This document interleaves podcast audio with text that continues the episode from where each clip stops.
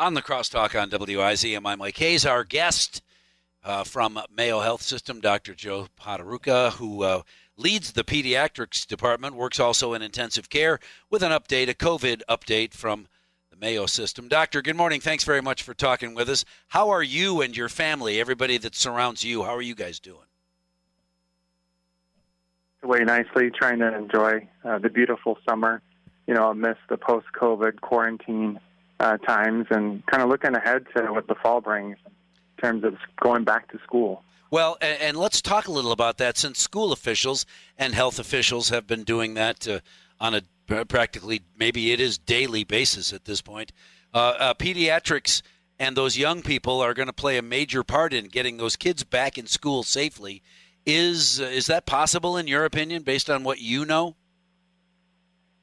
Yeah, that's a that's an excellent question. Um, you know, we really defer to the American Academy of Pediatrics, and the general uh, the message is that we want kids to go back to school in, in the in the physical uh, form. So not virtual uh, learning, but in the physical presence. But there's a number of recommendations to do that in a safe way. And what we've kind of learned, and what what's the push behind that, is you know there's been some concern about you know kids having behavioral issues and uh, being stuck at home. Is there concerns for abuse? But we're also learning that um, they just didn't learn well when the, the virtual uh, learnings were going on, despite teachers' excellent, outstanding efforts. Oh, sure. And, you, you know, understand that, though, too, don't that, you? You understand that. It's difficult when you're sitting at home with your mom or dad who haven't been in school since they were kids, are now the teacher, and you're sitting at the kitchen table, and there's hardly anything distracting about your brother or your sister or the dog or your mom. You, you know, I can't imagine that anybody that's uh, uh, other than high school or college who could do those classes in their bedroom with the door closed uninterrupted, everybody else is really going to struggle, I imagine. Oh, absolutely. I mean, we have a family of six kids, and it was even a struggle uh, for us. Uh, it's it's not easy for families. They're working families.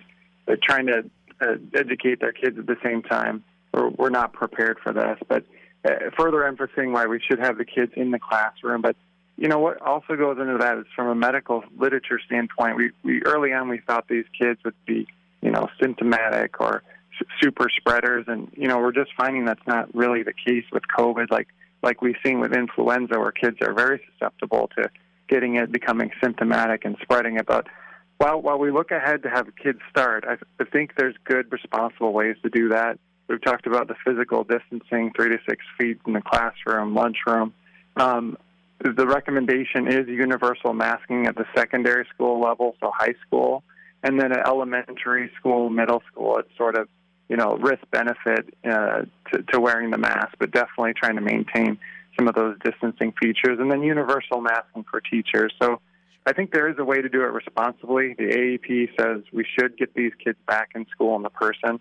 And we just got to work together using common sense and uh, the medical literature to understand how to best do this do you see risk with any kids from uh, uh you know K twelve kids wearing a mask? Is that uh, uh, uh problematic? you know, it, absolutely, they should wear a mask. Um, I would encourage that for families to do that. Um, you know, obviously, little kids are going to have problems, whether it's you know, picking at things or food, but um, this is something that we can do. I mean, you know, surgeons wear masks for hours on end.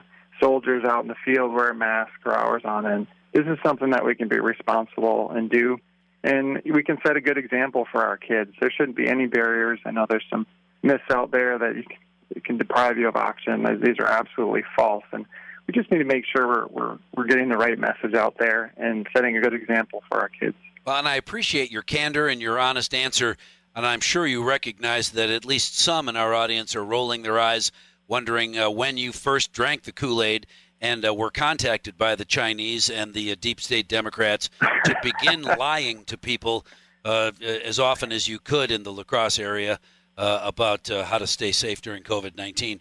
I, on the other hand, know full well that you're not a deep stater or in league with the Chinese, and I appreciate your opinion based on years of uh, being a doctor, leading the pediatric department, working in intensive care, and you don't necessarily care who becomes president next, do you? As, as long as all the kids you see No. are healthy. No, and we we really uphold that oath oath in medicine to do the right thing no matter what. So um, we have no special interest here, and you know we're really at the core of heart of taking care of the patient and really thinking about medical care from a humanitarian standpoint. Right, and and boy, no matter what, really plays a part in that oath these days, doesn't it? Uh, Dr. Joe Poterucha, thanks very much for talking with us this morning.